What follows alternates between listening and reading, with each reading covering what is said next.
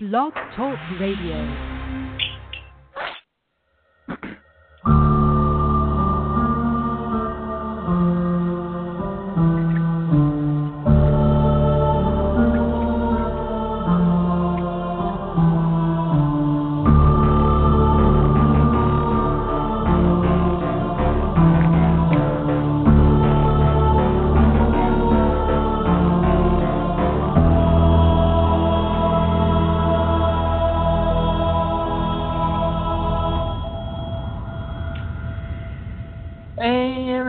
Welcome back to Frights of the Roundtable. I'm your host, Jonathan Moody.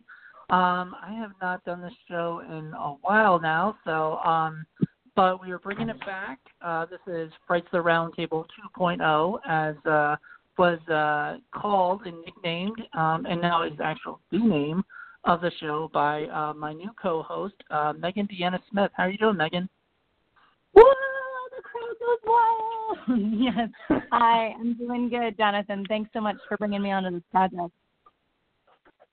Yeah, thank you so much. I know a lot's going on with you right now, so I'm very happy that you were able to come on the show. And once again, I don't think I actually said this on the air or anything, so congratulations on your engagement.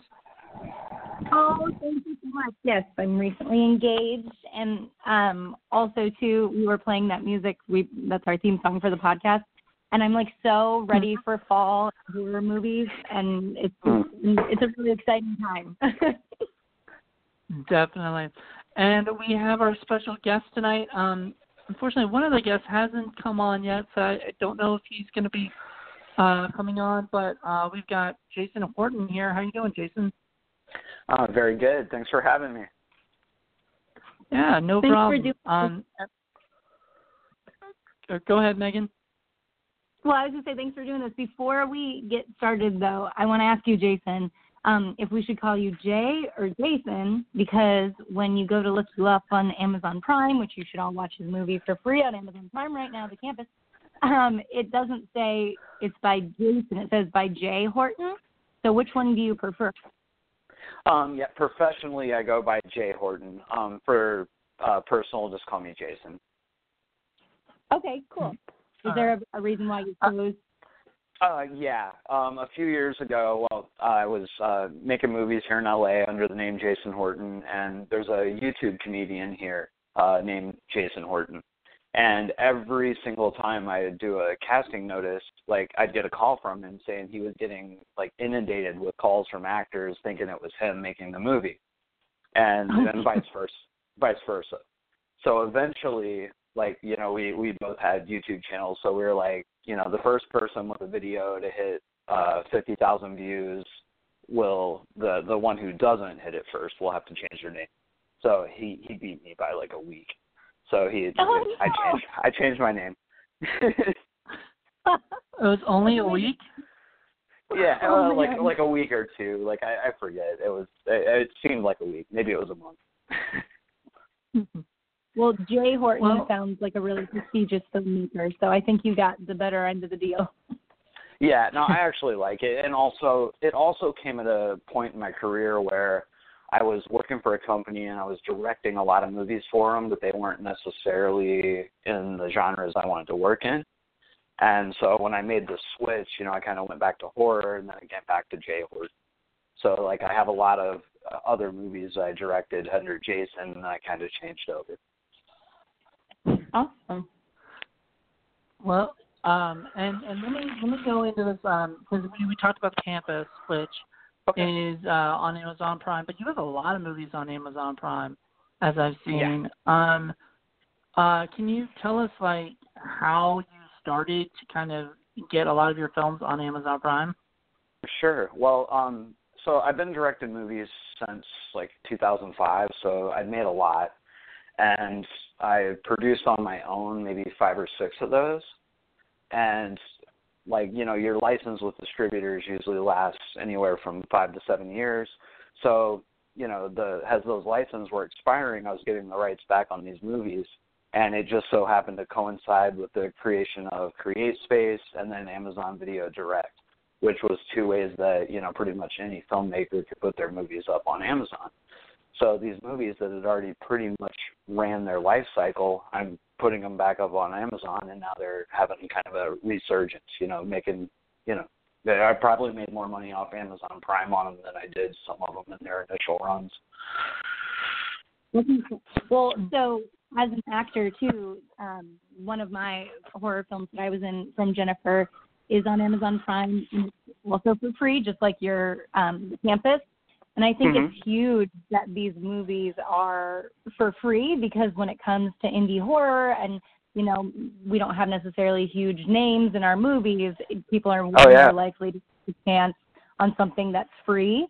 And then they can get hooked, right? Because we have dope content. But I love that yours is for free right now, because I think people will take a chance that they might not have if you have to pay $6.99 for a rental, Oh, yeah, and I can tell you, when we released The Campus on Amazon back in, February, January, February, and for the first 30 days we did rental, and we did well, but the sheer number of views once we put it onto Prime just skyrocketed. We went from, I think we were streaming something like 100,000 minutes a week, when we were doing rental, and which is good, but not like crazy good. But then when we moved over to Prime, I was doing almost 1 million a month. Oh, what? Yeah. That's the thing. A million minutes, not views, but yeah. I know. Well. Yeah. They don't need to know that. You could just say 1 million. We're. Yeah. Yeah. Just yeah. It was, we did 1 million. And then. Now, when I first started putting movies up on Prime, which was when Amazon Video Direct's been around now for, 2 years? I think 2 years, maybe 3. But anyway, when it first went on, Amazon was paying 15 cents a minute, just flat all the way across the board. Now they have this tiered system to where the first, 100,000 minutes you stream, or you only make 5 cents a minute, and then after 500,000 it goes up to 10 cents, and then it eventually gets up to the 15. But then after you pass the 1 million mark, it moves you back down to 5. Oh, really? Oh, wow. Why does it reset? They changed it all in March of this year, and honestly, they didn't give a real reason. To me, it just seems like they were getting inundated by maybe too many movies that maybe shouldn't have been there. And because there was no gatekeeping there, anybody that can meet the technical specs can put a movie up on Amazon. So in my opinion, and it's not necessarily a popular one amongst independent filmmakers, but I kind of think that it got so flooded that they're okay, we're paying a little too much for this. So did you have to put down money initially, or to get it on Amazon Direct? I'm not as familiar with how that whole thing works. Oh yeah. It's actually really simple. You take your movie, you have a compressed version of it, you upload it straight into their system. The only thing you have to pay for is closed captioning, unless you do it yourself. Put the closed captioning on it. You have to have one sheet of certain dimensions, and you have those two things. You can put them up. And you can put anything up there now. It doesn't have to be a feature. It could be a short. That's amazing. Yeah, I noticed that about Amazon Prime, that they've changed it a little bit, where you could do, back in the day, it'd have to be, a certain amount of minutes, and, it had to be a feature film. And now they're allowing shorts, YouTube videos, almost anything. Yep. Yeah. Yeah, exactly. That's nuts. Well, yeah. Can we specifically about The Campus? Because I also, watched it recently, and it's just, on my mind, and I want to hear everything you can possibly tell us about it. Okay. So I had taken a break from horror. Pretty much it wasn't by choice. I was working for a company. They were making actually religious films and family comedies, talking dog movies, and so I did 10 minutes. And I got a little burned out, and I went to Vegas. I lived there for a year, did a couple of reality shows, and I was like, oh, my God, I got to get back and start making movies.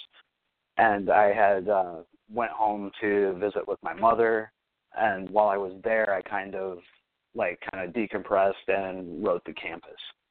Because the office where the company that I started, it's here in Burbank, and it's just this awesome location. I mean, The Campus was shot 100%, well, almost 100% on that location. It was two big, giant buildings, and it was blocked off, so it'd be good for a siege picture. So I just walked around the place and, basically it was writing as I was just moving around, using every nook and cranny of that place. And it was really important to me to do, I wanted to do something with a really strong female protagonist. So, I came up with a story, and it was really neat to do, different horror subgenres within one piece. So I was doing, I did a zombie section, a body horror section, a, straight, slasher, home invasion section, and then moved into, the devil stuff at the end. And, the devil stuff with the place, and, just all... Yeah. No, you're right. You basically had every single horror genre within. Oh, my God, that's so cool. I'm, thinking of that now. That was the... you did. And I really... And nobody will believe me now because the movie came out, almost 6 months after it. But I had written the script, and it was maybe a week before we started shooting, they started releasing trailers for Happy Death Day. Happy Death Day, yeah. Yeah. And it was just so funny because Rachel even kind of loosely resembles the lead in there. They were both blonde. They both had similar hairstyles. I was like, oh shit. But whatever. I just went ahead. I mean, it's a totally different movie, but it did have that Groundhog Day conceit of the person looping. Right. But thankfully, yours is so different though. Each, like you said, the loop. Each loop is... Yeah. When I first read the description of your movie, yes, Happy Death Day did come to mind, unfortunately. Yeah. Yeah. But when I watched it, there's nothing that resembles it to me as far as content-wise, which is great. Yeah, yeah. And I like that Happy Death Day, don't get me wrong, but yeah, it's totally different. Ours was a little more serious, a little more deliberate, definitely in its pacing. I was also I started out heavily influenced with John Carpenter, so that's why we chose to shoot anamorphic. I was using a lot of static frames, and the score, of course, is very Carpenter. But as I actually started working with the DP and coming up with the look of it, we were influenced a little more heavily by Italian horror, Suspiria. So the color palette, the haze. A lot of the camera, it moves some, but not a lot. That's and I love Carpenter, and I agree. It definitely has a Carpenter feel to it. I feel The Campus is... I mean, I almost wouldn't even consider it Groundhog Day or Happy Death Day at all. Even though it had elements of starting over or whatever. It felt more like a video game to me, Yeah. Of thing, where you restart. Yep. And then you try different paths to get to to your goal. Yeah. Exactly. And then and the idea was that the character through each iteration would learn just a little bit more. She'd get one more piece of the puzzle, to be able to figure out what to do to, get out of, the repeating thing. Definitely. Where did you shoot the opening scene? I'm sorry? Where did you shoot the opening scene in the, where are there sand dunes in California? Where is... Yeah, it was in the Salton Sea. It was, it was actually funny. We were originally... it was written as a rainforest, and I had a location in mind in Malibu because I'd shot a movie called Monsters in the Woods, and we had shot a section of that in Malibu. It's that ravine, that'd be perfect. So I had a producer, and the producer was like, yeah, you know, that's cool, but you know what? I just did this short in the Salton Sea, and it's fucking awesome, and it's like a lot of production value, and you know, and I was thinking about it story wise, and I was like, well, I guess it's remote. Okay, all right, I could make it work. And so he tells us that, and I'd never been to Salton Sea from Los Angeles. It's about a 6-hour drive, but he had told us it was like a 3 or 4 hour drive. So I didn't get to scout the location. It's only like 2 hours. How fucking you 6? Exactly. So, and because of the budget, you know, of course, I couldn't bring everybody out to scout it. So like we drove out there on the day. So, you know, we were already starting, like, I don't know, 3 or 4 hours behind. Then we get out there, and by the time we get out there, the sun's going down really fast. We shot that whole, like, outside sequence in about, I don't know, 45 minutes. Oh, wow. Wow. Yeah. I mean, it was originally a little more complex, but, you know, you have to do what you have to do. So when I within the past year, went to the Salton Sea for the first time as well, because I do find it very fascinating the way the, you know, sea was created and all that stuff, whatever. But the town that surrounds the Salton Sea with all those, like, trailers and everything, it was the creepiest city I have ever been to. It really is. And I was like, I literally felt like I was in Texas Chainsaw Massacre or a post-apocalyptic kind of world. It's so creepy. It really is, and it's fairly easy for people to shoot down there. I'd really like to do something else down there and utilize the town at some point. Me too, dude. It was pretty cool. You and I need to do this together, because as soon as I left the Salton, oh my God, I need to make a horror film here. Yeah, it's super creepy. Yeah, but you know, one thing that happens a lot on, especially on lower budget films, is, you know, you pretty much have to, you know, you work with what you have location-wise or what you have access to. And one of the things that really separates, a movie made for, you know, even $500,000 as opposed to something made for $50 or $100, you know, it's the production design, it's the locations. And I mean, that compromise with, you know, using a location that you don't necessarily want to use, I mean, you know, it shows on screen. So I was happy with that, with the desert location. Like in the campus, I wrote for those locations, so like, but it was cool. But you know, I've had movies where, you know, like I've had to shoot in, you know, apartments that were too small, you know, didn't have a real production designer, you know, just it's you know, and your regular viewer won't be able to, like, point it out and say this is why it's cheap, but it just, something feels wrong. That's usually what it is. Totally. That and, like, lighting and sound, which sucks. Definitely sound, yeah. You know, which is, like, a huge aspect of the film, and it's hard to get right when you're doing it on a low budget. It really is, yeah. Because, I mean, a good professional sound guy is, you know, they're expensive. I know, and you're always like, oh, you know, you can make it work on your own. You never can. You know, my very first movie was Rise of the Undead. We shot it in New Orleans back in 2005, something like that. And our sound guy was like, he was recording this like little like DAT recorder with like, this microphone was probably $50.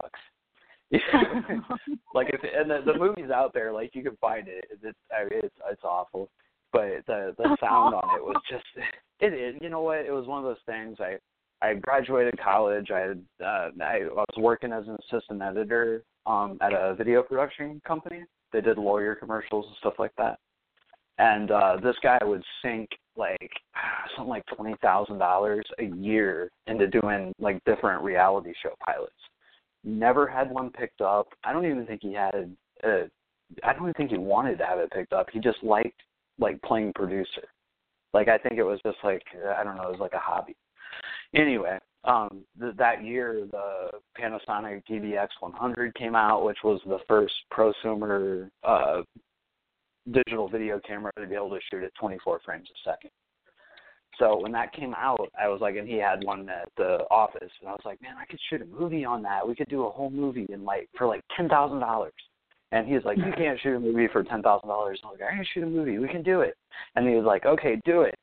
And then, but he didn't give me $10,000. He gave me $4,000. And use of the camera and equipment at the place. So we went out and shot it. And I had never written anything, so I had 2 weeks. We wrote a script, and just went out with full of hubris, just thinking, hey, we can do this, and made the movie, and we did sell it. But then I don't know. And when you do your first movie, it doesn't matter how good it is or bad it is. You think it's awesome. So it took me probably about a year to see it for what it was. But, and I was like, why is this so bad? Why is this so bad? We worked so hard. And I really the main, I could blame it on sound or production or whatever, but it was really, I wasn't a writer at the time. I didn't take the writing seriously. I hadn't really studied writing in school. It was just after that then I started getting into the writing aspect of it. And now I kind of consider myself more of a writer first. And did you take any writing classes or anything? Yeah, I did. I had already graduated. I had my BA, but I went back and took the screenwriting course there. I went to the University of New Orleans. They have a really good film or used to have a really good film program. And I read every single screenwriting book I could get my hands on. And really the main thing, though, was reading, real produced scripts. Once I started doing that, and I was reading one a day. I did this for several years, and I think that was probably where I learned the most from. I saw online that it said that you were from Fort Wayne, Indiana. Is that true? Yeah, I'm originally from Fort Wayne, Indiana, and then I went to college and lived in Louisiana and New Orleans for about 10 years. And then you moved to LA now? Yeah, I moved to Los Angeles right after Katrina. Oh, okay. Oh, yeah. Yeah. My grandfather is from Valparaiso, Indiana, and I love Indiana and all the people that I've ever met who come from the Midwest, and I can already tell that you're a good soul, and I'm sure it's because of your Indiana roots. So, what I always say about Indiana is, it's a great place to grow up until you're about 18. And then if you're between 18 and 21, there is nothing there for you. You can't go to the bars yet. There's not many all-age clubs. It's not a small town, but it's not big enough that there's a film scene, or there's a music scene actually there was all right, but there wasn't a lot to do. And then what was that? I was going to say, have you considered filming anything in Indiana as far as, because, once you go to, if you went to Fort Wayne, people would be like, you're making a movie. Oh, you can use my restaurant. I know. I have. I just, honestly, I just haven't had the opportunity. Usually the way things work is, you'll have a script. I actually have about probably 13, unfilmed scripts, in my back pocket. So, I'm constantly, have these ready to go whenever I'm in a meeting or I go to AFM or whatever. And what'll happen is, you'll meet a producer somewhere or a financier that you're totally, you're not going there to meet them. You just happen to meet them somewhere and you're working for them or whatever. And all of a sudden they're like, hey, do you have, or you're a writer? Do you have a script? Yeah, I have this thing. And then, a month later you're shooting that thing. And usually you're shooting it, where they want you to shoot. Mm-hmm. Yeah. Definitely. Yeah. So I want to go back to, your location stuff, because I want to know, you say sometimes you write for certain locations, but, do you do that a lot? Do you mainly just do, you write something out in your head and you try to look for it? It totally depends. I've had a couple of opportunities come up, where they wanted a specific like type of movie or a specific type of horror movie. For example, my first horror movie in LA was called Edges of Darkness, and it was a zombie movie. And at that time, I had no interest in doing another zombie movie. My first one was kind of a zombie movie, and I just felt like I didn't want to go back to it. But anyway, I was working for a producer who was shooting this comedy documentary, and we got to talking. He's like, "Oh, you're a writer?" I was like, "Yeah, I'm a writer." Do you have any horror stuff? And I said, "Yeah, I had a lot of horror stuff." He's like, "Do you have a zombie movie?" And it's like, "Not really." I was like, "I could write one." And he's like, "Yeah, I want to do a zombie movie." And I have this this warehouse where I have this standing apartment set. So we got to write it and got to use that as much as we can. So I was like, all right, let's check out the set. So I go down there, and it's this, it was a pretty big warehouse, but the set was fairly small. It was like, I'm not good with square feet, but it's like a standard like 2-bedroom like apartment, set, movable walls and all that. So I was like, oh, cool. So I'm looking at it and I'm thinking about how are you going to set an entire zombie movie and use this apartment. So I came up with the idea of using. Three different stories, all taking place during a zombie apocalypse, but all the stories were like different types of horror movies within it. So like the zombies are like background to like this little vampire story, the killer computer story, and a Antichrist story. And oh my God. Yeah. And it was subgenres in your film. I know, yeah. I put that together until just now. That's twice, yeah. And also, it was originally supposed to be anthology. Like they weren't gonna the stories weren't gonna come into each other. And the producer decided, I don't know where he heard it, but a couple of weeks before we started shooting, he was like, anthologies are just out right now. We can't do anthology. You gotta make them all bleed together. So like with a week to shoot or 2 weeks to shoot, had to rewrite it so the stories like intermingled and the characters came together and affected each other, kind of like Pulp Fiction-y kind of. Mm-hmm. Right. And then originally also because it was anthology, I had a roommate and my roommate wrote the middle section. He was going to direct it and he spent. I think we shot a day with him before the producer removed him. And then I did everything. Oh, wow. And that film is available on Amazon Prime, Edges of Darkness. So anybody wants to see that crazy film. Yeah. Yeah, we shot, that was back in like 2008, I think. And we shot that on one of the HDV cameras. It was like a mix between HD and DV, like the step up before you went to HD. But it was all right.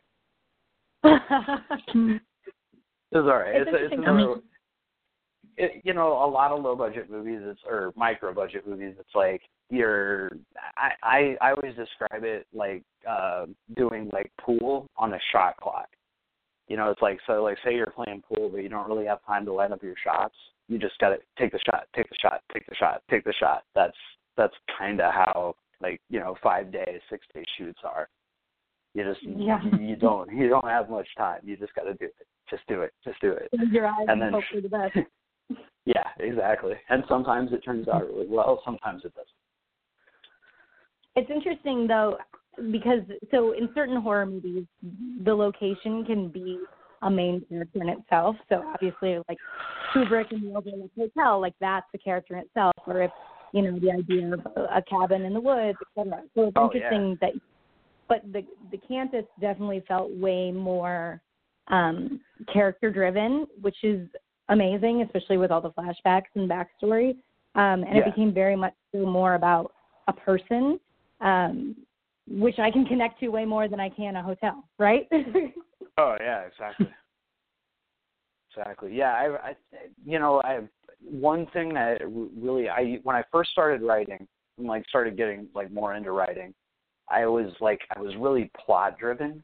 I think I have this really cool idea, and it's this story, and it's all set against a zombie apocalypse, or it's or it's a kidnapping story about a middle-aged guy that falls in love with his teenage victim.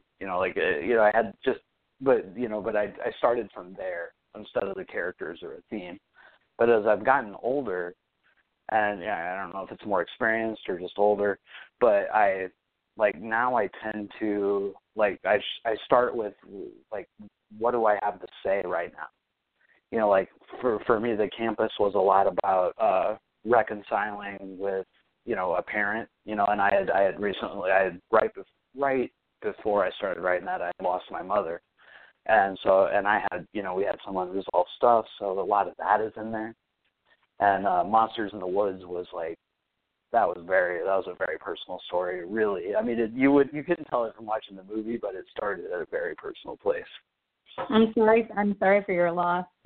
Oh, no, that's fine. But I guess my point, though, is that just, I think once I started coming from a more emotional, more character-driven space, that, I think my writing improved, in the movies.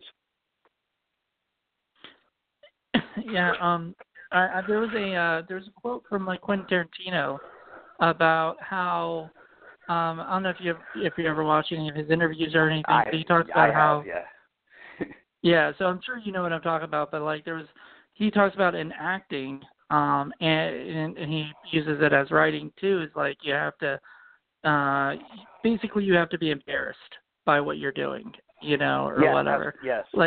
I actually know the exact. See you.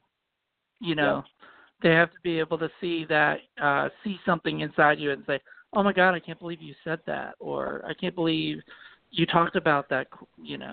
Jason. Oh my gosh. Totally, I remember that. I remember that quote.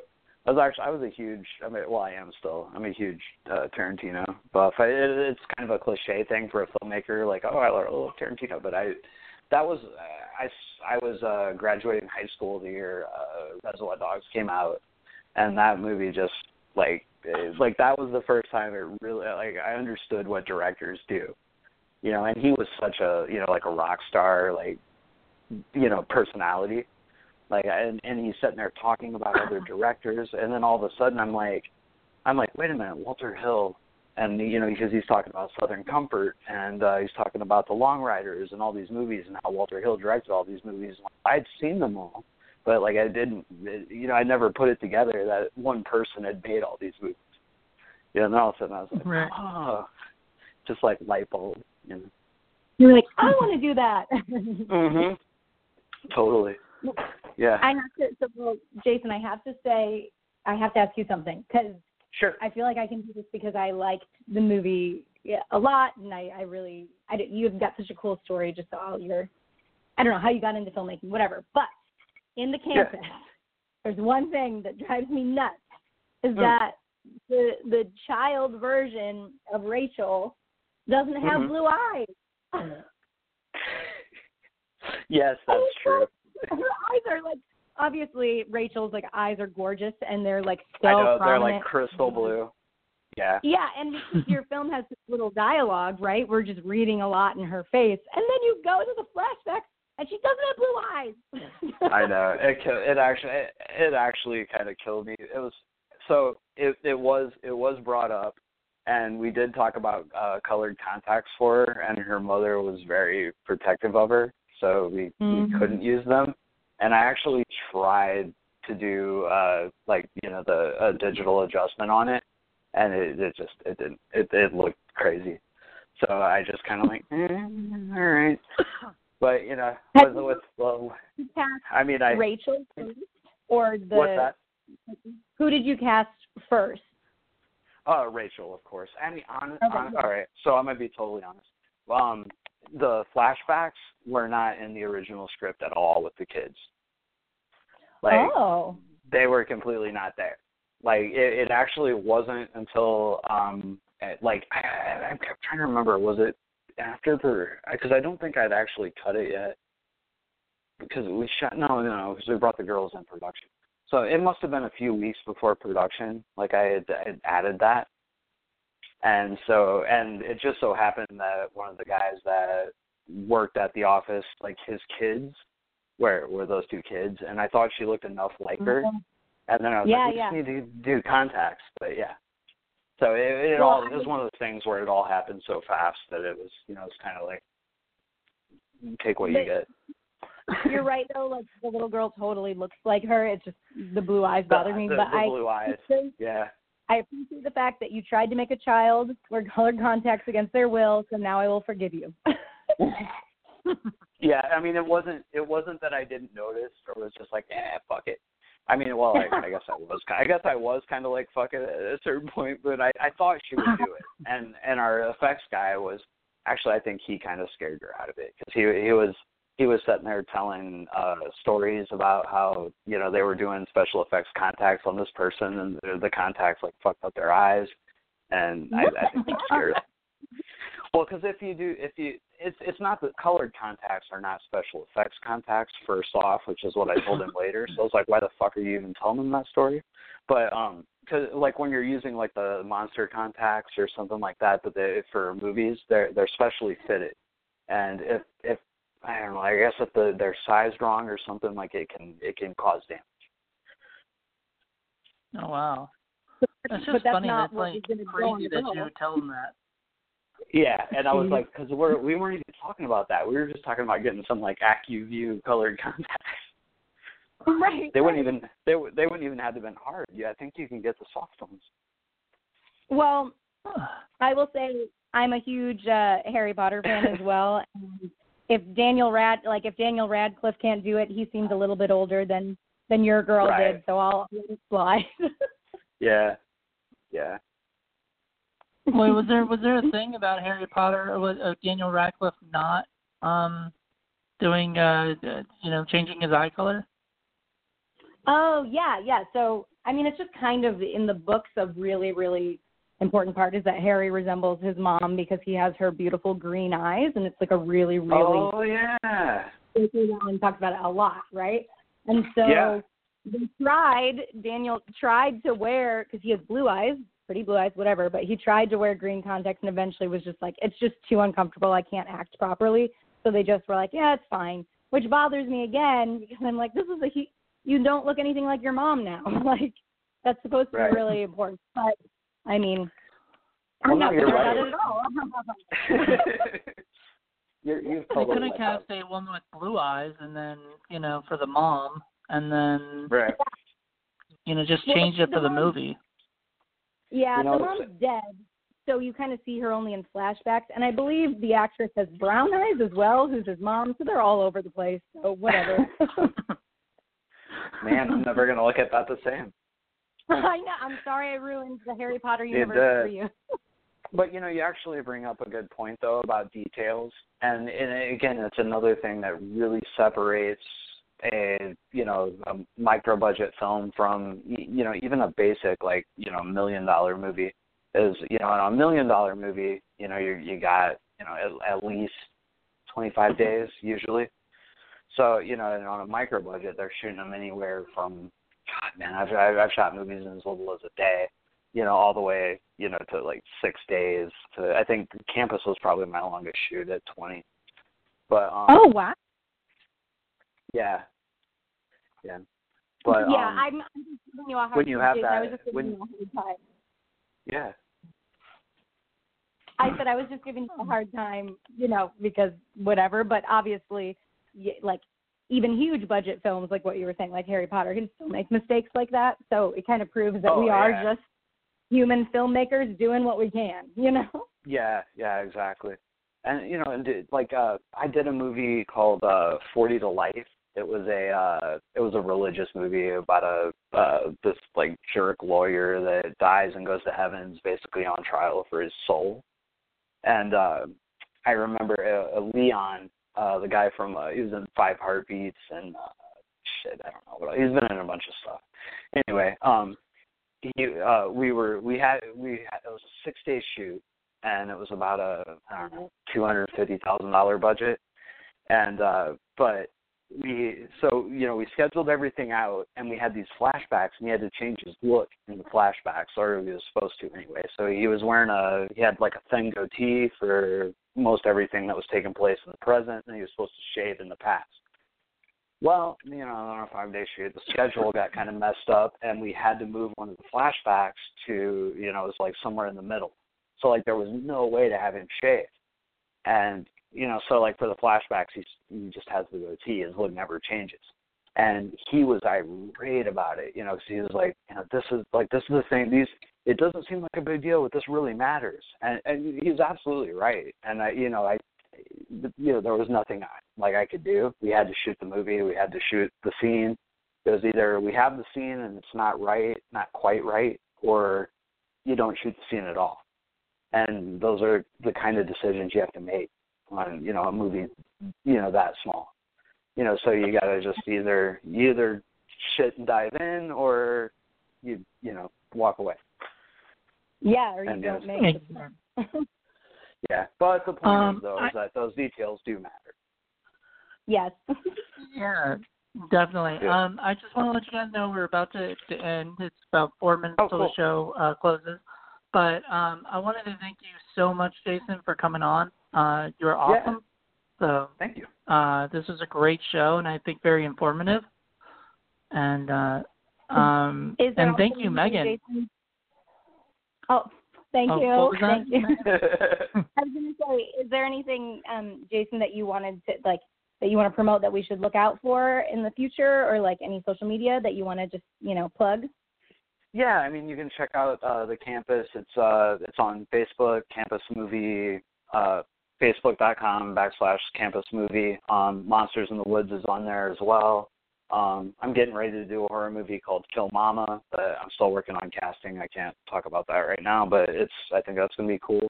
And then my company is doing an animated series right now called Hollywood that we just cast Cornan Mimic and David Faustino and Tone Loc and Harlan Williams and a few more, and that should be out on Comedy Central in the next year. Wow, that's amazing. Yeah. That's awesome. Yeah. Yeah, my company is Gas Money Pictures. Awesome. Do you have a website? And what's your social media links? Gas Money Pictures, Twitter /Gas Money Pictures, Instagram @Gas Money Pictures or Gas Money Pics, one or the other. And then my personal is always the Jay Horton. Very, very prestigious. Well, this is awesome. Thank you so much, and we look forward to hearing more about the stuff that's coming up, soon. We'll definitely have you back on the show at some point. Awesome. Thank you. All right. And once again, thank you, Megan. This has been an awesome show, first episode, so we got that out. Sorry for the technical difficulties, but everything's going good. Yeah, I thank you, Jonathan. Yeah, despite our late start, I think it was awesome. It's going to continue to be awesome, and we hope everybody continues to tune in, and we can just kind of pick the brains of great filmmakers who are actually making content. Next week we have Scott Tepperman and Lawrence Nelson coming on, so I'm looking forward to having those guys both come on and chat with us as well. So check back about that. And check out Frights of the Roundtable on Facebook. Frights R&D Table at Twitter. And I think Instagram is just Frights of the Roundtable. And if you want to check out any of my social media, it's at Meg D. Smith. That's MEGDEE Smith, SMITH. Show me some love online. All right. All right. And you can catch me on Twitter at Jonathan Moody and Jonathan A. Moody on Facebook, and Jonathan A. Moody Film on Instagram. So thank you guys all, and have a great night, everybody. Thank you. Bye.